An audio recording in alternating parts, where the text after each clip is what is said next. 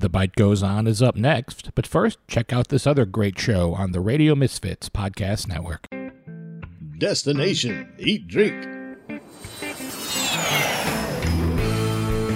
This week on the podcast, we talk wine from France, wine from Spain, and I get schooled on how to pronounce a wine region in Oregon. One of the ways that the tour companies have you remember that is they say, it's Willamette, damn it. I don't know if that helps. yeah, I won't forget that now. Download Destination Eat Drink today on the Radio Misfits Podcast Network. The following is a presentation of the Radio Misfits Podcast Network. Hi, and welcome to The Bite Goes On. This is Brian Casey with my amazing friend, Sandra Bernstein. Finally, I'm getting Right? some adjectives. Finally. Hi, Bry. How you doing, Sandra? Good, good. Still sitting at the same place I was uh, last Monday, the Monday before, the Monday before, the Monday before. Yep. Yeah, Yeah. well, and your your background looks good. You got everything Yeah, my, straightened up. my nice little office. Yeah. Um, I'm ex- I'm really excited. I had a really fun experience um, last week, and that was I was invited to speak to the students at Sonoma Valley High School. And I've known Jonathan, actually, Chef Jonathan, for a while, who is in charge of the whole culinary department. I don't even know how many years but I'm excited to introduce our guest today, Jonathan Beard, um, chef, teacher, probably um, counselor, psychologist, psychiatrist, nurse to all those kids. Hi. Hi. so last week I got to um, Wendy Atkins, who coordinates stuff, and I've done with stuff with her before. She asked me to come and speak to were they seniors or juniors?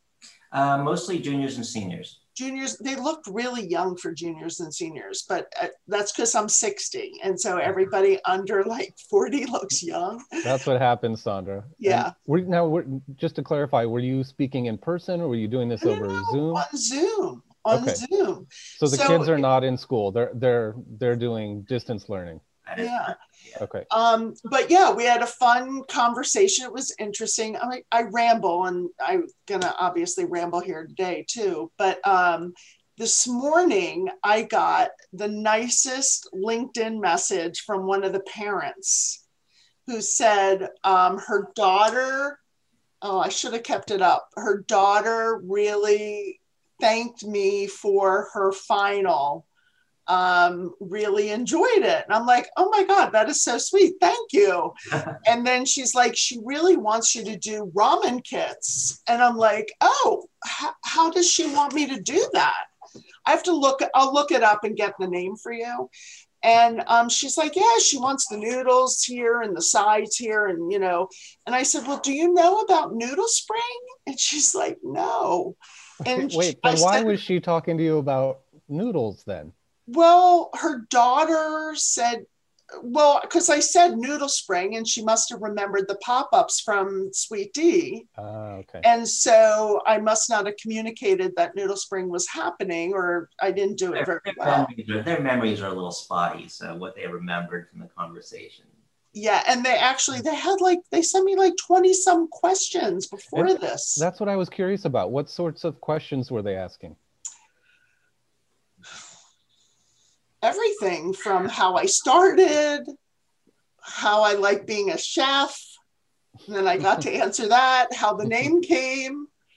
I touched, I mean, I think I got some of the questions down. Yeah, you did. They were they were there were a lot of questions, and I tried to actually narrow it down, but they were such good questions because they weren't actually just about the restaurant necessarily. They were a lot about how Sandra became who she is. You know what what what motivates her. How did she overcome problems and issues and and when if she failed, how did she get back up? They, that that was a actually a fairly strong theme to their questions, just about how to succeed and how to keep on trying when things are really hard. And it was a very it, it was interesting that that at least that stuck out to me and those and it was hard for me to narrow any of the questions down so i just gave sandra a whole list I figured I'd touch on most of it just telling the story.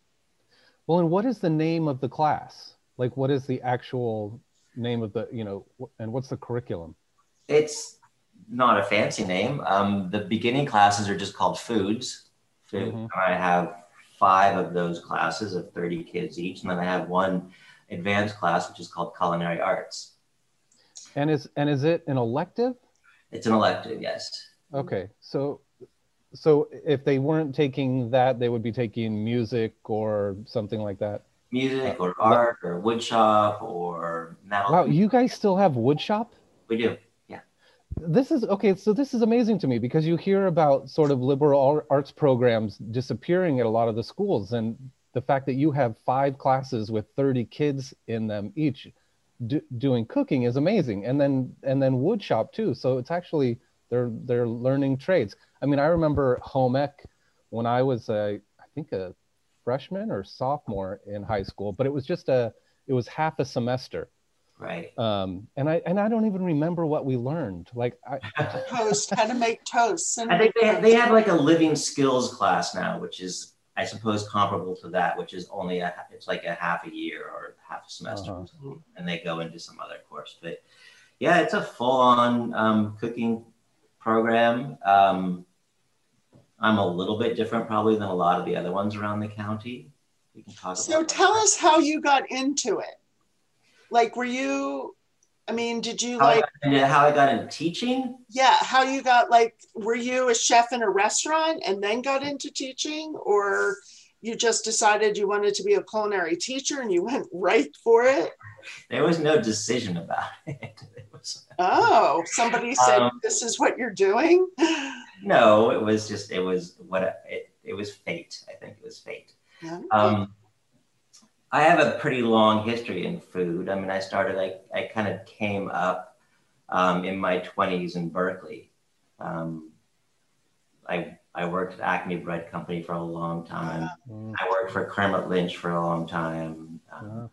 I the probably the main restaurant that influenced me was the BayWolf. I worked there for quite a few years in Oakland with Michael Wild, um, and then at some point in my cooking career, I got really tired of cooking and I went back to school, um, and I got a degree, a master's degree in anthropology and education, Hmm. and then I got really tired of that because what I was really interested in when I was in this advanced degree program, I still focused on food.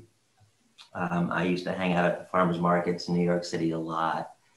and um, I think that what I learned from my experience, I was at Columbia at um, Teachers College. Mm. And what I came away from that with was really a love of, of food and the people. And I wanted to stay in the business. So I left academia and went back into food. And I opened a restaurant in Sebastopol called Lucy's. And I owned that restaurant for 10 years. Okay, wow. I remember that.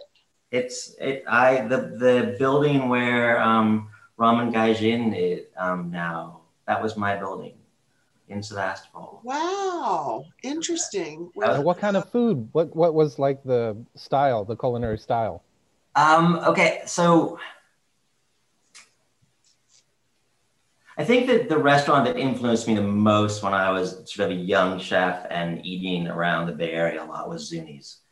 And so when I had my own restaurant, I think it was sort of a combination of Chez Panisse and the BayWolf and Zuni's. And I had, um, I built a brick oven in the, the so I had two lo- two locations. I started in a small location on Main Street in Sebastopol, and then and it was a small narrow storefront that went back, and sort of the focal point was at the very back, which was the brick oven. Mhm. And the kitchen was a long open kitchen, um, very small. I mean, everything, the wait station, the kitchen, everything was behind this long bar that went back towards the brick oven.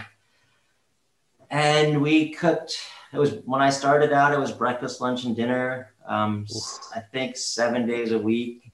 We were also doing bake stuff and going to the farmer's market. I think I probably slept there more often than not. Mhm. Um, and um, but it was the, the food was anything we could put in the brick oven, essentially, anything we could make with fire.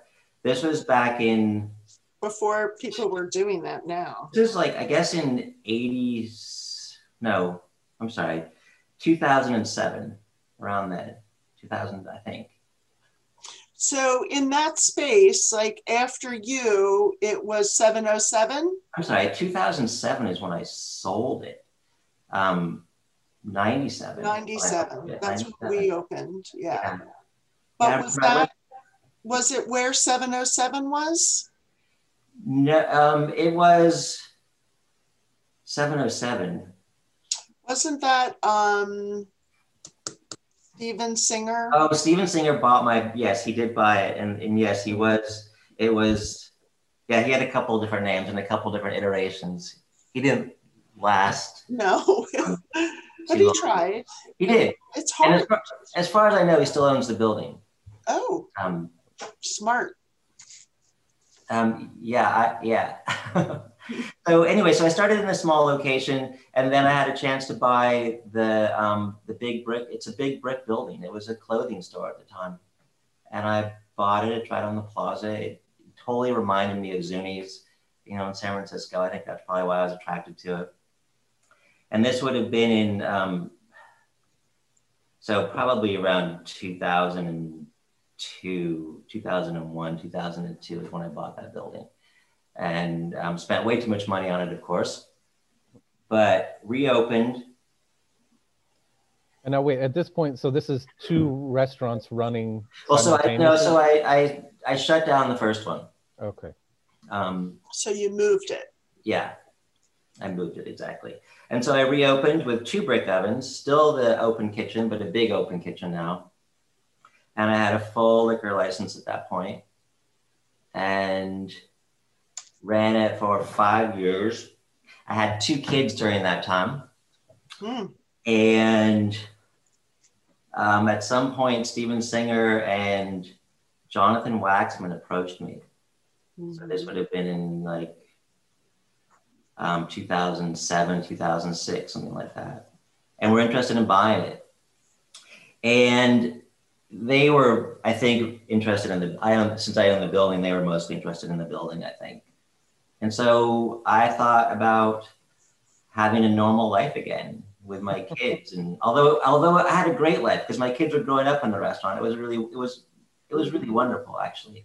Um, and so we ended up selling it, and I had no idea what I was going to do.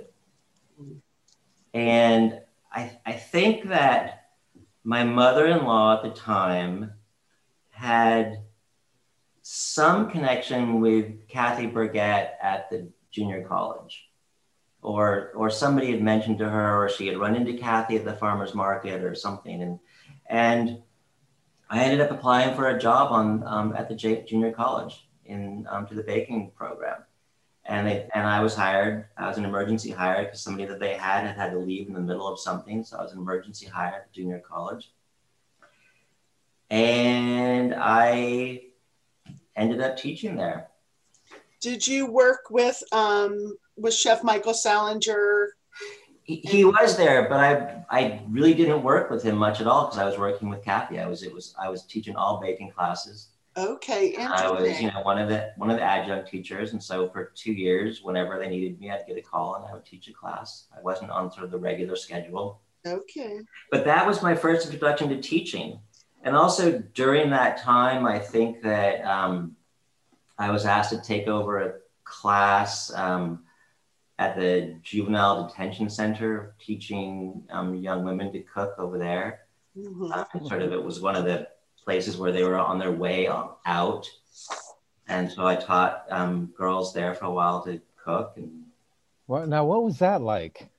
that That's, was, in, that's interesting because y- yeah, and are they wanting to learn? Is it do they want to learn something so that they have a skill when they get out, or is it something they're sort of forced into?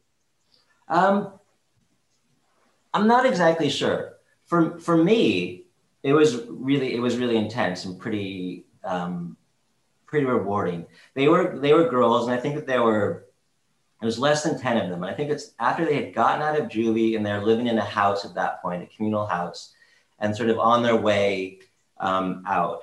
And they, t- they gave, the, the facility that they gave me to teach in was actually the old um, juvenile hall, I think. And so it was a really weird sort of eerie place to work in. But the girls were great because for them it was an opportunity to to do something different, to cook and eat. And there was a garden there too, so they had some gardening time that they worked with. They worked with volunteers, and then they would come. They would cook with me in the kitchen. And I think that it, it I don't know, it, it the food itself, the cooking, it triggered lots of stuff for them. It was very intense because every once in a while a girl would just not show up, and I'd find out that she had run away. And um, so they were still; these girls were still very much in transition, and it was a kind of an intense time for them. And the the food and the cooking, it, it did get to them. There was there was something going on there, and I didn't do it for a long time because during that time is when I got hired at Sonoma Valley High. Um, but it was an experience. Um, And were you living in Sebastopol this whole time? no, I moved to I moved to Petaluma after I sold my restaurant. Okay. I was living in Petaluma, working at the junior college, then working at um, it's the facility that's out Highway 12. I don't know what that area is called out there where the juvenile detention facility is. Oh, Pythian? Pythian? Yeah, yeah. Yeah. right out there. So I'd go out Yeah. there and I'd work. Um, and then I taught at CASA for a while. I was a, um, one of the foods teachers at CASA in Petaluma. And then I got the full time work in Sonoma um, back in 2013, I think. Okay, so that's where I took my home ec class. Was I was a gaucho. Um, Okay. yeah. Okay. So I wonder if it was the same the same actual kitchen. It, it probably was. Who, who was your teacher? I have no idea. I, I wasn't the best um, student. okay. Um, so anyway, so that's that was the track. So I actually never thought I would be a teacher. In fact, I mean, although you can't—I mean, Sandra would Sandra would know this. Um, you can't have a restaurant without being a teacher. I mean, you're teaching all the time. Right. Um, Yeah. And but my father was a professor. He was a college professor, and I never ever wanted to be a teacher. I mean, he he never stopped teaching. It was I mean, I mean he he he was everything was a teaching moment for my father. Uh, it was very annoying actually. Um, Uh-huh. and so I was never going to be that person. I didn't want to be a teacher. Um, but this is where I ended up, and it, it is a it's a it's a great job. It's a very very rewarding job. I love my students. I love the freedom. I love that I'm teaching them to eat and cook. Mhm. And you fend for themselves.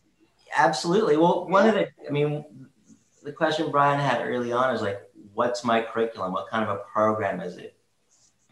And and, and I said, well, it's a different program than a lot of the ones around Sonoma, Sonoma County, and that, and I think that's because because our funding comes from career and technical ed. The focus of our program is really supposed to be getting students ready for the workforce, getting them ready to work. Um, I have a problem with that. Um, I've always had a problem with it. And Brian, you also said something earlier about um, a liberal education. Is that what you said? That, Well, that- the liberal arts, yeah, liberal general. arts. And the problem is, is that although I think that art and photography and things, some of those different programs are still considered sort of liberal arts. I mean, they're just, you're not necessarily expected to like take a photography class and become a professional photographer. Right. However, our CTE classes, which are career and technical ed, they are meant to train to get people a head start in a career. So if you take um, a wood shop class or a building class, it's meant to sort of like set you up a little bit better for going into the trades. Or if you take a metal class, um, you might learn how to use lathes and things like that so that you can then get a job. And the same thing with cooking. You take a, a foods class or culinary arts class, and the expectation is that you will continue with that education or you will get a job. The difference, of course, is that we all eat and we all cook. And in my experience, um, except for some sort of cultural differences, our kids don't eat all that well. And they're learning, they, they've lost some of the exposure to cooking because everybody's so busy. Mm-hmm. And so somehow, and I'm not exactly sure. I mean, if you ask me why or how this happened, I, I, I don't think I could tell you, but I've built a really successful program. Um, I have way more kids signing up for my classes than I can take. And I teach six classes. Five classes is full time, and I teach six classes. Hmm. Um, which is good for me because teachers don't, I mean, teachers' money, it's the money's okay, but working 20% more, um, it is a little bit more livable. um, at any rate, I don't feel like, so at, at 180 kids each year that I have for a year because the foods, the cooking classes are year long. They're not just a semester. So I have these kids for a year. There is that small percentage that will go on to cook professionally.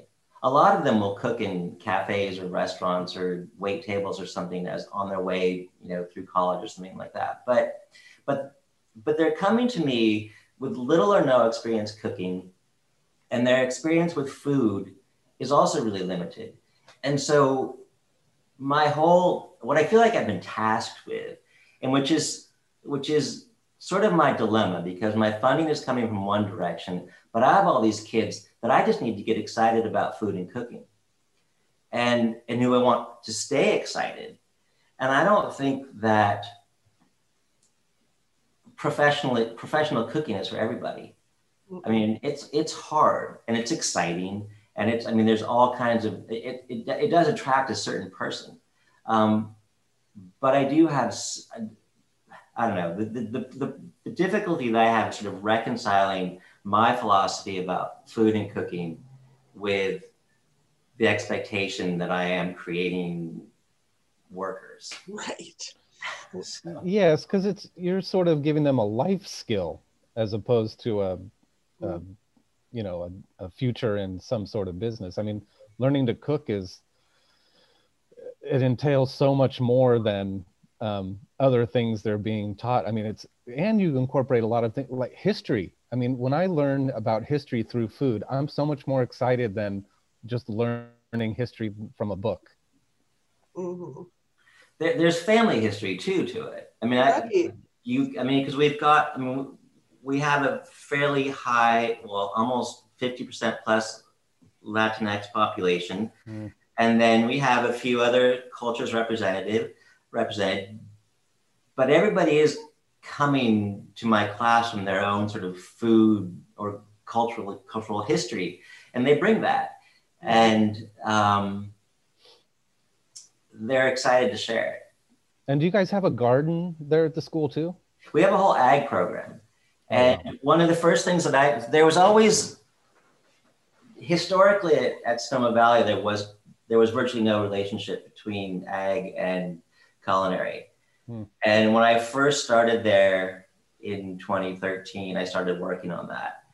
And we used to get, we had, ag has been going through a lot of their own issues over the last, I would say, five years, a lot of transition, a lot of changes. So but we're back to sort of hopefully heading in that direction. But I used to get, they would raise a pig for my class, and then I would take kids to the the harvest, as they call it.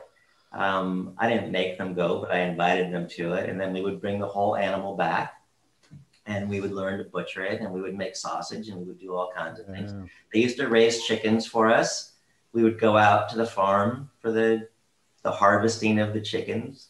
Mm-hmm. Um, and I would we would I used to teach. I haven't done this in a number of years, but I used to teach the kids how to clean the freshly harvested chickens. Yeah. Um, I and, I still don't know how to do that. I've never done it. I've never watched it. I've never watched it on TV. Oh, I, it's all. It, it is all. It, it is intense. I mean, when you go, I mean, I'm not a farmer, and I have been exposed to that upon occasion throughout my life, but mostly I place an order. I mean, when I had the restaurant, whatever, I'd place an order, it would be delivered, and and then maybe whole birds or something, but they were all cleaned and you know Right. everything. And so, um, and I I was used to breaking down, you know, large Massive. pieces like that. Um, but I think when you take kids, I mean, we used to go out to the farm and we would visit the animals. We would check out the pigs, and we would check out the chickens, and and then we would go to the the harvest Mhm. polite way of saying the slaughter. Yeah. Um, and most of the kids were okay with the chickens. Um, not everybody would participate; they would just choose not to, and that's fine. Um, but only, I would say, when we did the pig, it, it happens off of um, off of the campus at a farm, and so not that. I mean, kids would come, but I would say out of a hundred kids, maybe twenty kids would come, Mm. and that's a, that's a, actually a big deal Mhm. um, and getting them to appreciate that and appreciate the whole appreciate that process to the point where they are then cooking with this cooking this animal was a, a, a great journey i mean it really and to see to see their the squeamishness of them in the beginning to I, I- think an actual in a respect for what they're doing. When prior to my class, the closest they'd gotten to meat was probably, you know, a packaged styrofoam plastic or Yeah, package at that's- that was me for Um, sure. Yeah, you know, and, and my kids don't have a lot of experience with the farmers market. They don't, you know, most of them are Luckies and Safeways and, and Mhm. um, Sonoma Market, things like that. So they do get an education when they come to me. So I remember, I think, I think, did something with sausages. Did you guys like have a sausage? We did. We, we Was I a judge for that? I think I was a judge for. I think so. Yeah. Yeah. We, we hooked up with one of the freshman um, groups. And so we were already doing the whole pig and doing things with it.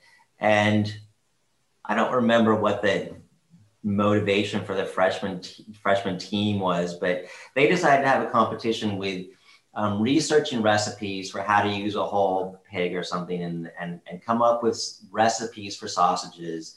And then the first the first cut was they submitted all of these sausage recipes to me, all these freshmen. And I was supposed to go through them and pick whichever ones I thought were were Would decent. work. And then and then my students, the cooking students, actually then made some of they picked recipes and we made these recipes and then we had a competition and the, and the tasting competition is I think what you came to and we invited professionals to come and check out the sausage and and give their assessment of it and and then there was like a winning recipe or something Yeah. that was I what four years ago five eas- easily. Yeah. And was there like sauces and stuff, or it was just based on the taste of the actual sausage? just the sausage Yeah. Okay. Just the, sau- then different spices are different. They, they do were all different things. sausages different Yeah.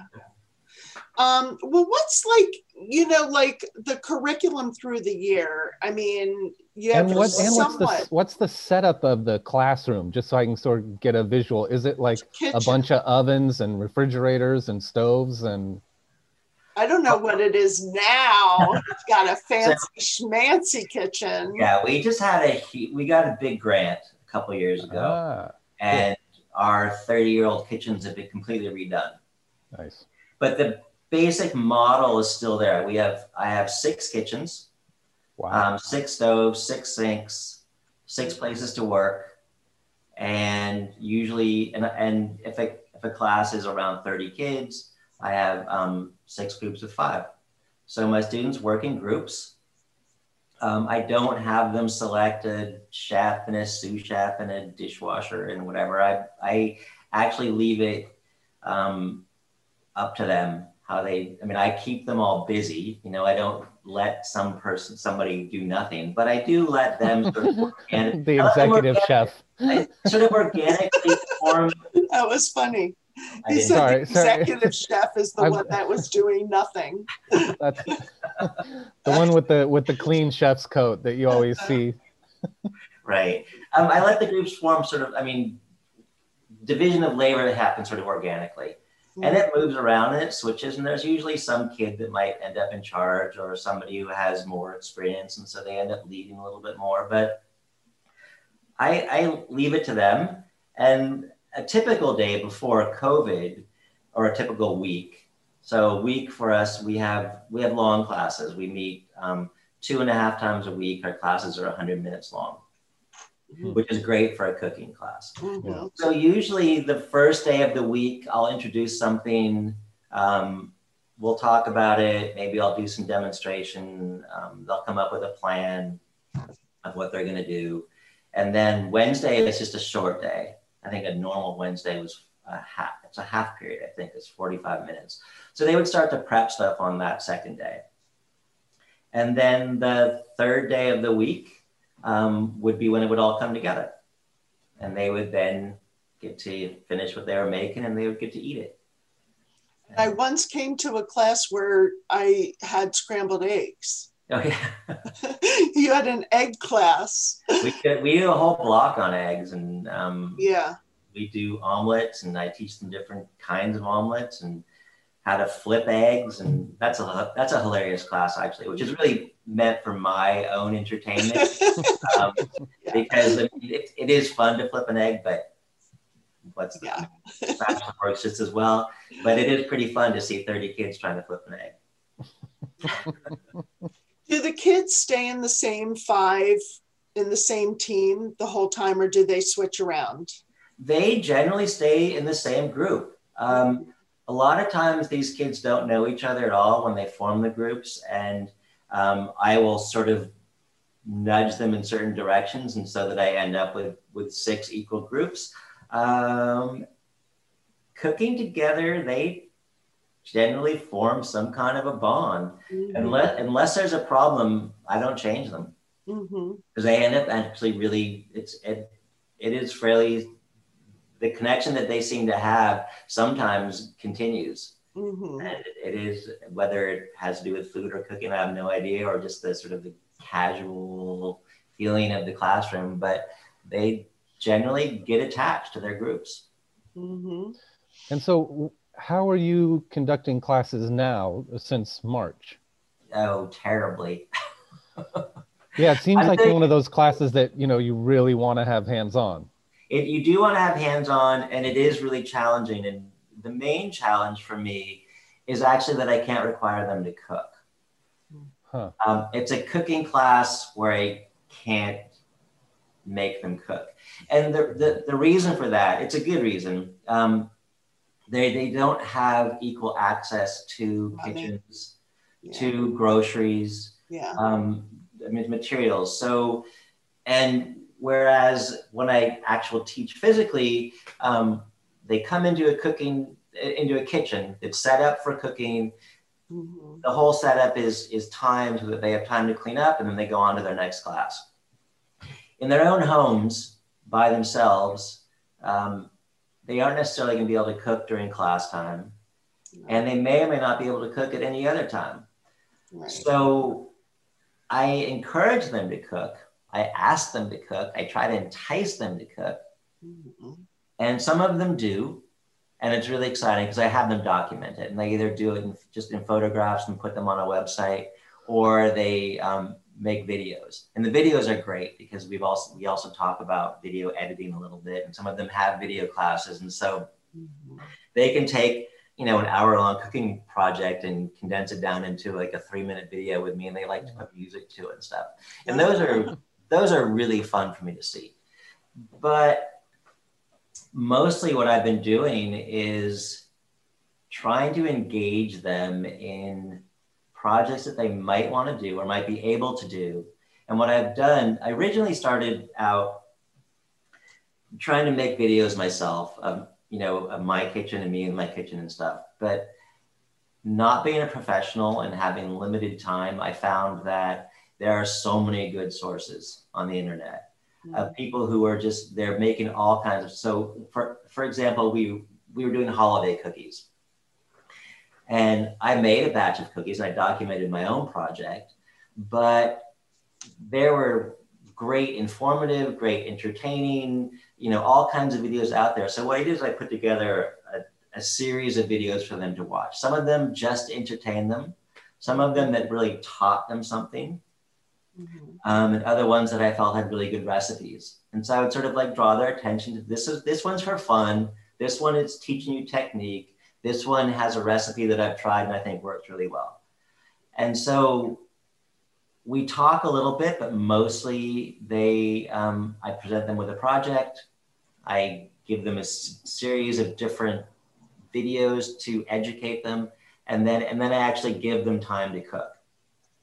Some of them use it, some of them use it the time for other classes, other homework, things like that, or to catch up with stuff in my class. But it is it's it's not it's not fun. It, it yeah. Well, and it yeah. seems like it's it would be the perfect time for them to actually be cooking at home. I mean, everyone's got these, you know, everyone's doing like sourdough now or starting to make kimchi or kombucha. You know, people are getting these projects because they actually are spending so much more time at home. So yeah. it's a shame that they actually have this time at home. Um, it would be it would be so cool if you could somehow have them, yeah, set up their cameras in their kitchens and and and watch them cooking. It would be amazing. But but the liability though, like sending telling these kids that they have to cook, God forbid they burn down their families. well, there, there is that. There is that. And I think if I had if I had one class, mm-hmm. say, you know, every day at three o'clock we meet, this one class. I could do a I could do a cooking you know, educate. I, we could all meet in the kitchen. I could be in my kitchen. I could have my camera set up. They could be in their kitchens, and we could all cook together. And it would be all, you know, cooking, cooking dinner or something for their family. But because it's at all, you know, all different times of the day, you know, from morning until two twenty.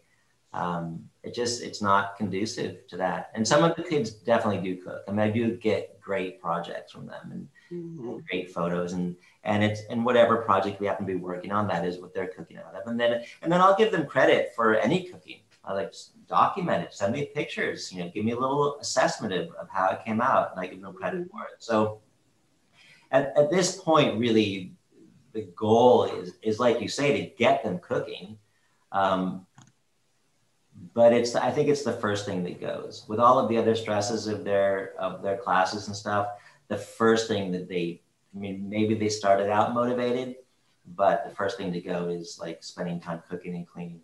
So. Yeah. Oh, it's such a bummer.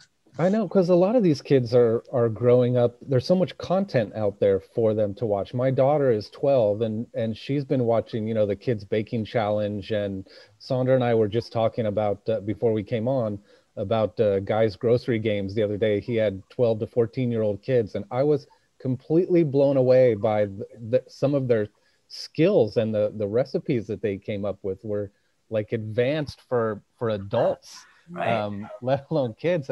But they my daughter's like that too. She'll see something either on youtube or or on the cooking channel and then she'll it gives her inspiration to then go and make something in the kitchen. Right. And, and and my kid is the same way. My my son is 15 i have two sons and i have a 15 year old who's really really into cooking Mm. And he can't believe that my students don't want to cook. He's like, that's the best thing in the world. It's like, that's what I would, if that's all I had to do for a grade, that's what I'd be doing. And, and so he is always cooking, but, but I think for a lot of these kids, especially the juniors and seniors, they, and, and most of my students, I think actually are seniors. Um, they really are feeling the stress of distance learning. Horrible for them. And, and so, yeah. so where they would be excited to cook, certainly in my class, and maybe they do some cooking at home. It's it's mm-hmm. it's challenging for them. Have you been able to find a way to like if you were able to distribute ingredients for certain recipes? Um, I know probably the school doesn't necessarily have the funding for that, but um, I mean, maybe that would be one thing if you're able to give them like, here's your mise en place. Um, Actually, we we talked about ways to do that, and the way that that I came up with, with the help of, of Wendy Swanson at work um, at school, was to ask um, grocery stores for gift certificates, that, Mm. you know, in small increments, um, so that I could then hand them out. It's it's hard to it's hard to put actual ingredients in the hands of students. You know, the whole process of, of whatever it might be. Mhm. But and I have to I have to say that Sonoma Market um, has so far been the most generous. They they gave us. I They're local. I can't remember right now, but they gave us this. They gave us. I, I think we asked for um, ten dollar gift certificates or something, and they gave us enough for my 180 kids. Wow. wow. So they were not, really not. Oliver's, huh? Oliver's didn't chip in. Um, we didn't ask Oliver. Um, we, I, I think we, we approached all the we approached all the local grocery stores, Mm. and Yeah. I think Wendy's still negotiating with them, you know, to see what they can do and what the best way is to do it. Um, Mhm. when they're, you know, some of them wanted to do just discounts or things like that. But really, what I needed to do was like put money in the hands of my kids, give them a project, and then say and then say go and buy this. Um, think about also like some of the guests that we've had on the show. Like, I feel like, you know, if Steve Sando was in front of a camera in front of these kids and, you know, they had access to his beans or Deb Rock with her hot sauce, you know, um, you know, like these small makers that, you know, have come through. But it is hard. It's like, you know, trying to motivate kids in a normal time is, is one thing. And then trying to, motivate them when they're stuck at home and they can't see their friends and they can't date and whatever or they're not supposed to do all this stuff i just yeah like what how do you turn them on you know get them excited it's hard Yeah. Well, I'm sure that just thinking about some of the people that you've had on your show, even, you know, a, a, a recorded cooking session with one of, you know, one of the yeah would be excited them because then it's also a local connection too. It's like, oh, this is somebody from my community that I'm watching who has a restaurant or something. yeah I'm watching them prepare a, a dish. hmm just doing that logistically is, you know, can be challenging. yeah Well, and the tools, Sandra. I mean, think about, you know, some of these kids maybe don't have um, all clad, you know, yeah you know, restaurant grade um, Right. pans, and then you know, what kind of knives are they do they have at the home, and cutting Yeah. boards, to, you know, different safety boards, one for cutting Mhm. meat and one for you know vegetables, Yeah. and I mean, all that stuff is is important, and you know, not everyone has access to that stuff. Right. We, we started out early in in the very beginning of the year. I actually had them take me around their kitchen, and you know, Oh, with a video, you know, with their phones, you know, they Mhm. like here's our here's my stove, here's the kind of knives we have, here's the pots and pans that we have. So then I had sort of a place to start with them, right and and instead of like everybody having a chef's knife and a paring knife and a slicer or whatever, I was like, okay, I'm going to teach you. If, if this is the only knife you have, if all you have is a paring knife, I'm going to show you how we can do anything with that knife. right You know, it's not being able to be a good cook is not dependent on your equipment. Stuff. I mean, Right. certainly. right yeah, I have one knows. little paring knife that's serrated that I use for you know ninety percent of things that I do in the kitchen. I have one too. Mine is like this big, and Yeah. it's. I hate to say this, but the the blade is so rusty. But Sandra. Well, it's not. I don't think it's real rust, like rust that could hurt me. But it's like a really fabulous knife. Like the blade stays, and yeah. yeah. Um, well, so the other thing, there's a couple other things that you have been in the middle of, and that is, I know we worked with you in in a roundabout way during the fires. Right. So you, the the high school was a evacuation center, Mhm. and so you cooked for all those people. I didn't cook for all those people. I think that, um, if I recall, we went in a few times and I had I got some volunteers and we just we put out some kind of food. I think it was for the people working actually. Okay. Uh-huh. Because I know we delivered food Mhm. um, there a handful of times. Um, but even in the very beginning, I remember trying to drop off food there and they turned us away because there were so many people trying to drop off food at the at the evacuation centers Right. that they were like this is just going to go to waste you have to go somewhere else Right. But so, um yeah, so what we were doing was we were some of my volunteers and I, and I got kids to come in and help, which was really cool. Is we were doing food and we would stage it in the culinary area for people who were working and helping out. So they, they could come in, they could take a break, they could get a cup of Mhm. coffee, they could have, you know, a snack or something like that. So I think that's that was what we were doing back during the fires. mhm. and then when covid start were you doing the lunches for the kids No. no who was that That was all of the um, the food people, the um, the cafeteria people. okay so wow huh yeah it's interesting Yeah, I remember that, Sandra, when I remember how many people were dropping off food. And what was interesting is some of them, you could tell it was for their Instagram feeds. They right would, they would pull up in their, you know, Land Rover out front and say, "We've got all this stuff from Costco," and the whole time their friend is snapping their Yeah. Oh, yeah. pictures of them. Which, you know what, we, we took it. We were happy to Yeah. get it. know, right? But it, it- but it- food there, if it gets the food there. I mean, and that's funny too because it's like such a different, you know, here we had two, we have two very major emergencies in our community and in our lives. And one where, um, you know, we were really able to help during the fires, you know, really able to bring people together. You know, we bonded to through food, we bonded through helping, and now COVID just keeps everybody apart. Yeah, it's And yeah, it's it's that has been a really hard thing for me because we really have not found the way um nor the cooperation really to make something happen um, with that. So that's that's been kind of hard. Been it- kind of it's, hard. yeah, it's hard to be separated from everybody. It really is. Mhm. Yeah, Yeah. Jonathan, when do you anticipate um, going back to in-person uh, learning? I don't actually think it's going to happen until next year. I mean, until the the, the new school year and the 21, Yeah. 20, Some 21. people are saying March. Yeah, they're talking about a hybrid model in March. hmm I'll believe it if I, if I, I mean, if it happens. Yeah, great. I mean, there are a lot of people who are really concerned about going back that soon. hmm So it's hard to say what's going to be the right choice.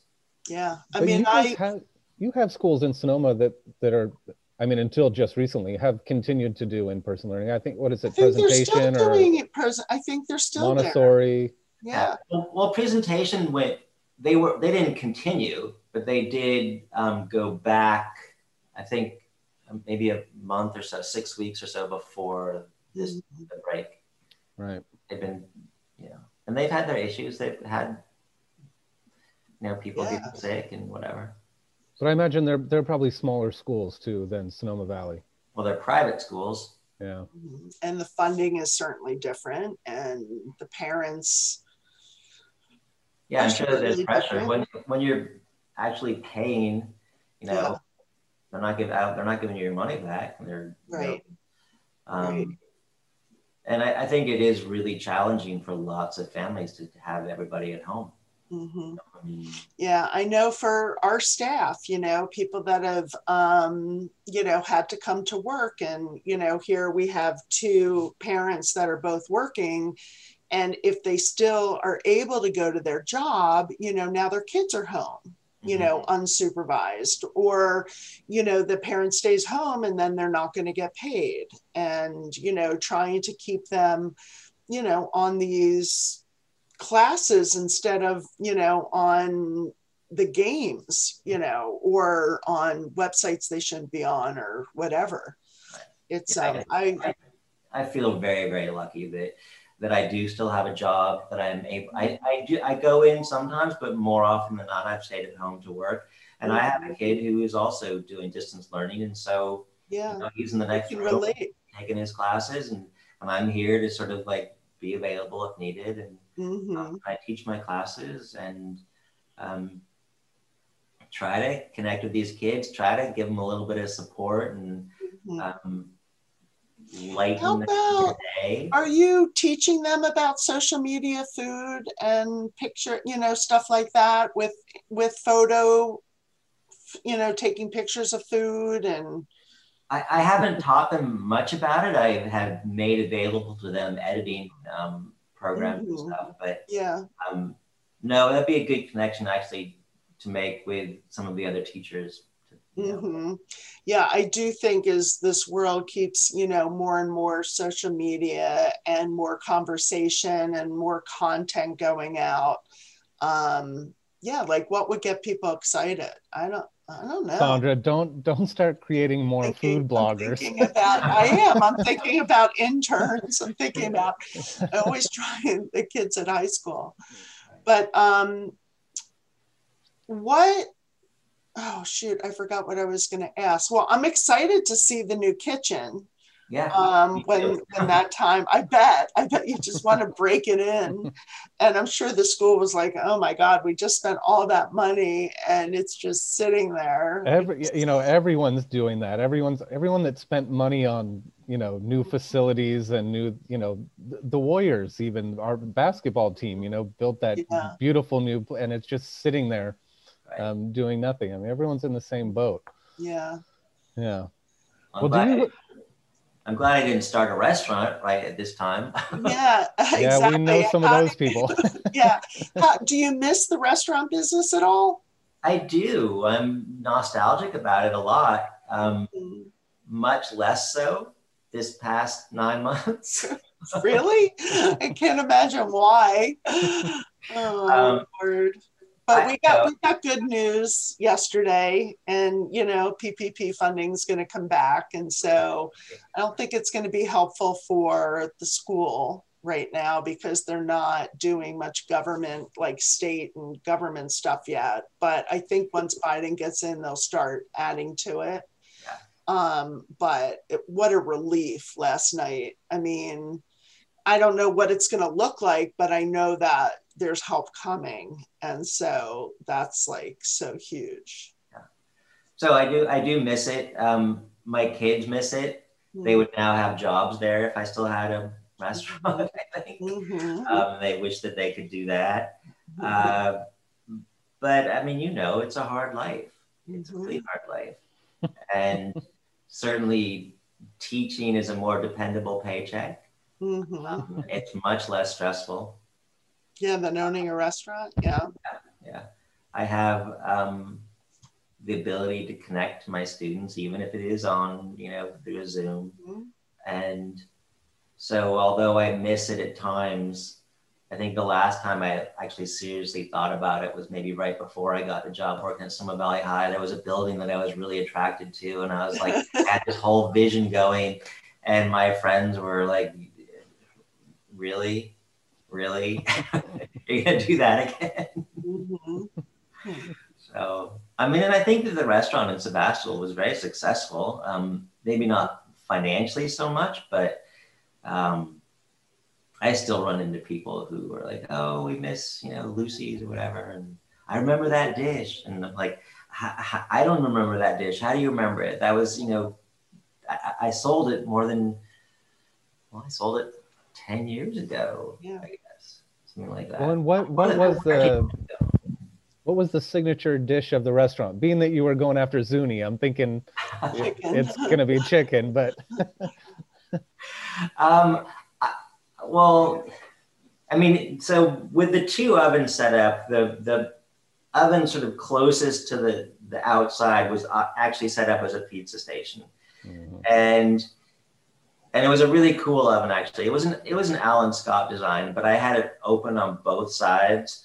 So Oh, one nice. side was like open onto a bakery where we did all the bacon stuff, and then that would get shut down, and then the other side was open to the pizza station, and Mm. and so, I mean, I would say that probably our pizzas were a signature. Um, and then, and then the second oven was on the hotline, and yeah, we would throw in chickens and throw in pork chops and throw in, you know, steaks that might get started on the grill would finish up with the fire, and Mhm. uh, we would do whole fish. We do, uh, so, but I think signature wise would probably be our pizzas because that was sort of like front and Mm. Right. right there, and they were good too.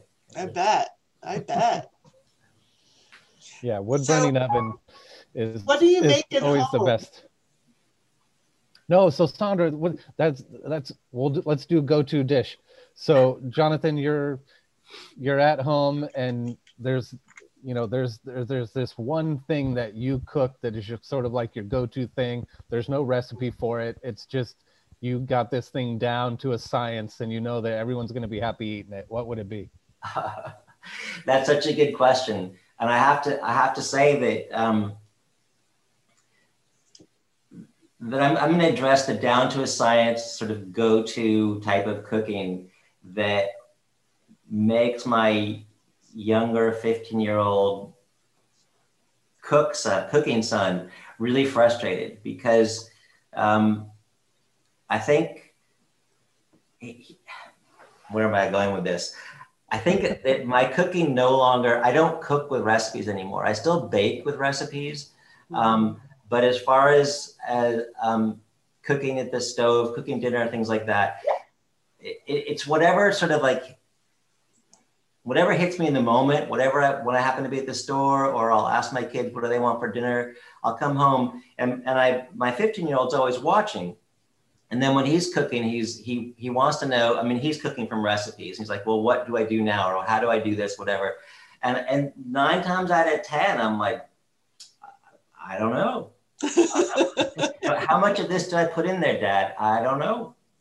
And and it's not. And he gets really mad at me. He gets really frustrated. And and I was like, well, what I'm actually doing when I when I sit down and, and I analyze and I think about with my own students, because my stu- I get this questions from my students a lot too, like what do we do now? What do we do now? What do we do now? And and I'm I, I rarely give them the answer.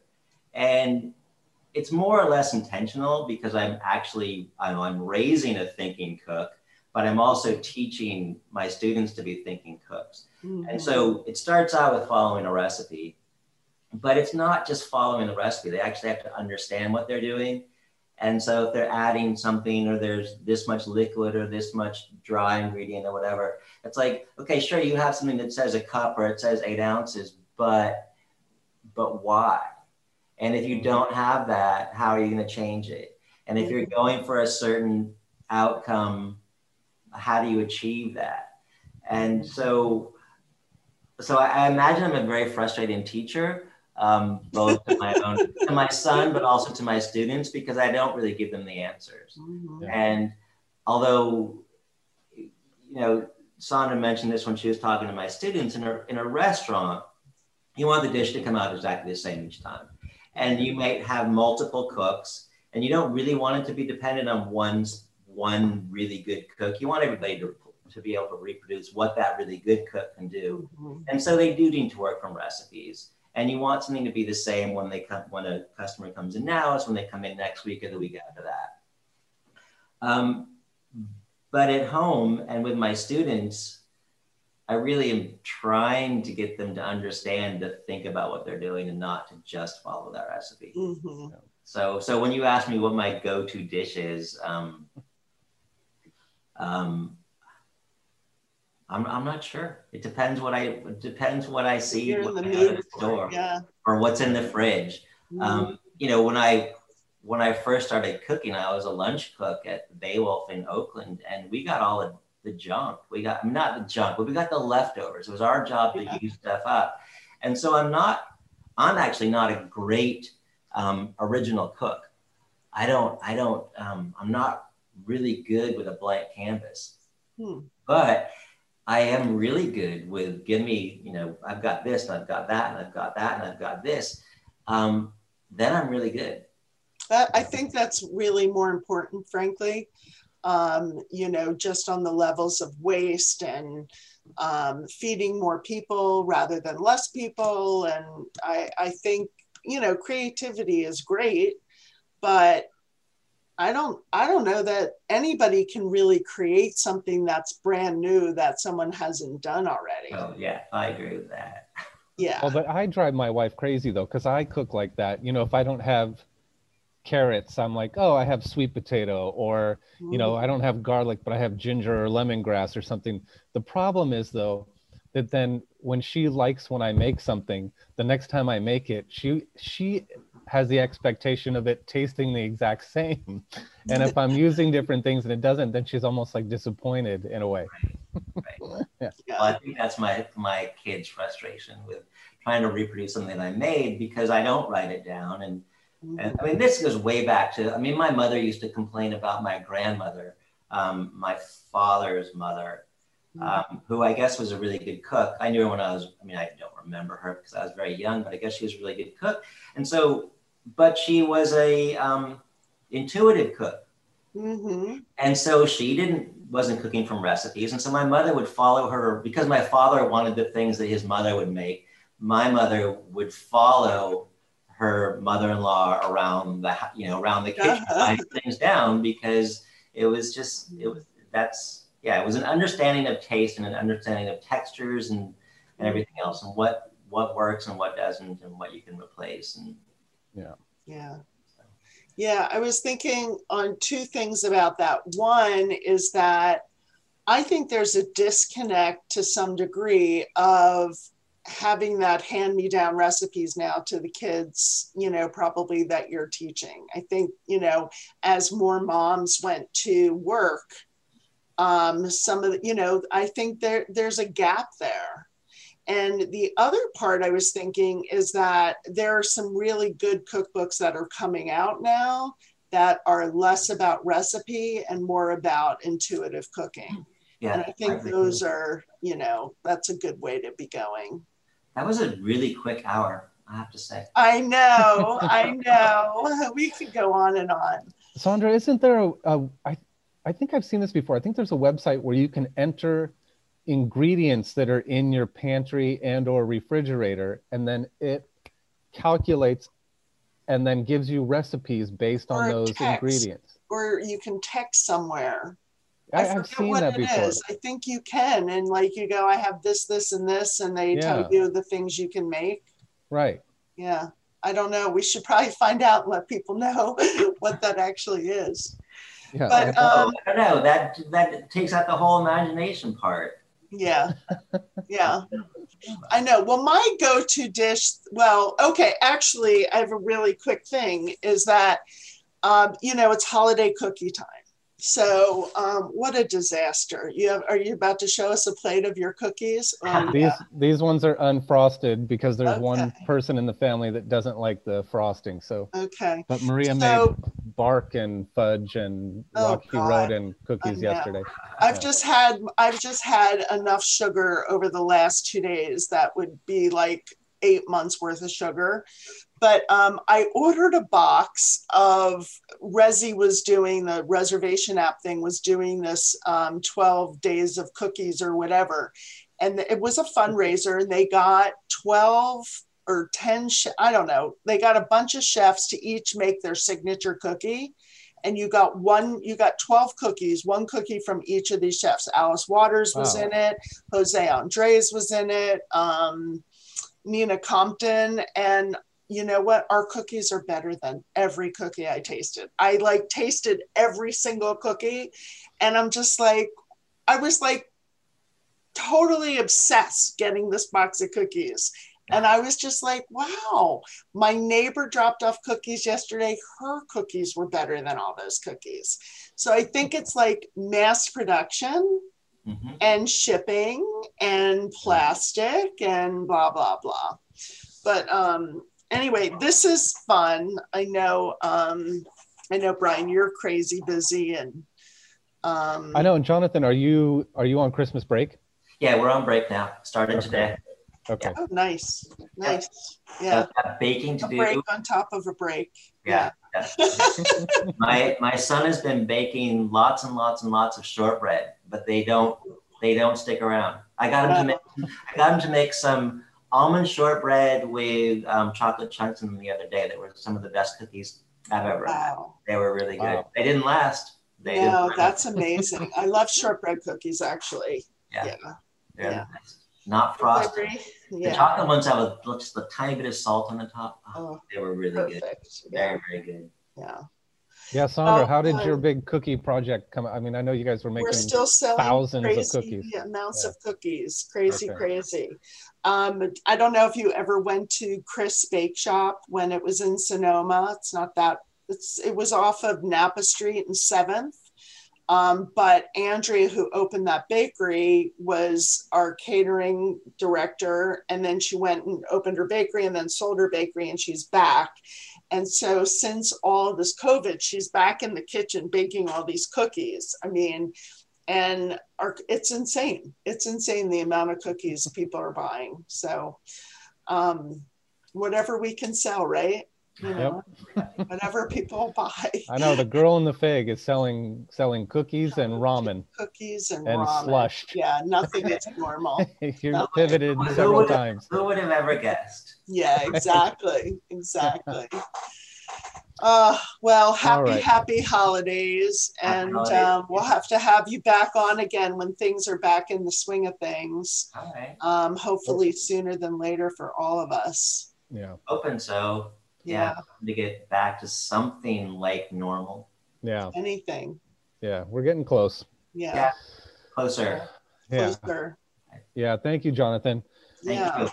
Very nice. Very nice to be here. Very nice speaking with you both. yeah. It's very All right, fun. for all you listeners out there, you can uh, go to our website, thebitegoeson.com, check out some of the content there. Got some great shows on there. We've done some really good shows lately and, and more coming up. And you can also go to radiomisfits.com backslash the bite goes on. And we love hearing from you. Give us a review, give us a five star review, and check us out on all of your podcast platforms. Sondra, Jonathan, happy holidays to you. Happy holidays.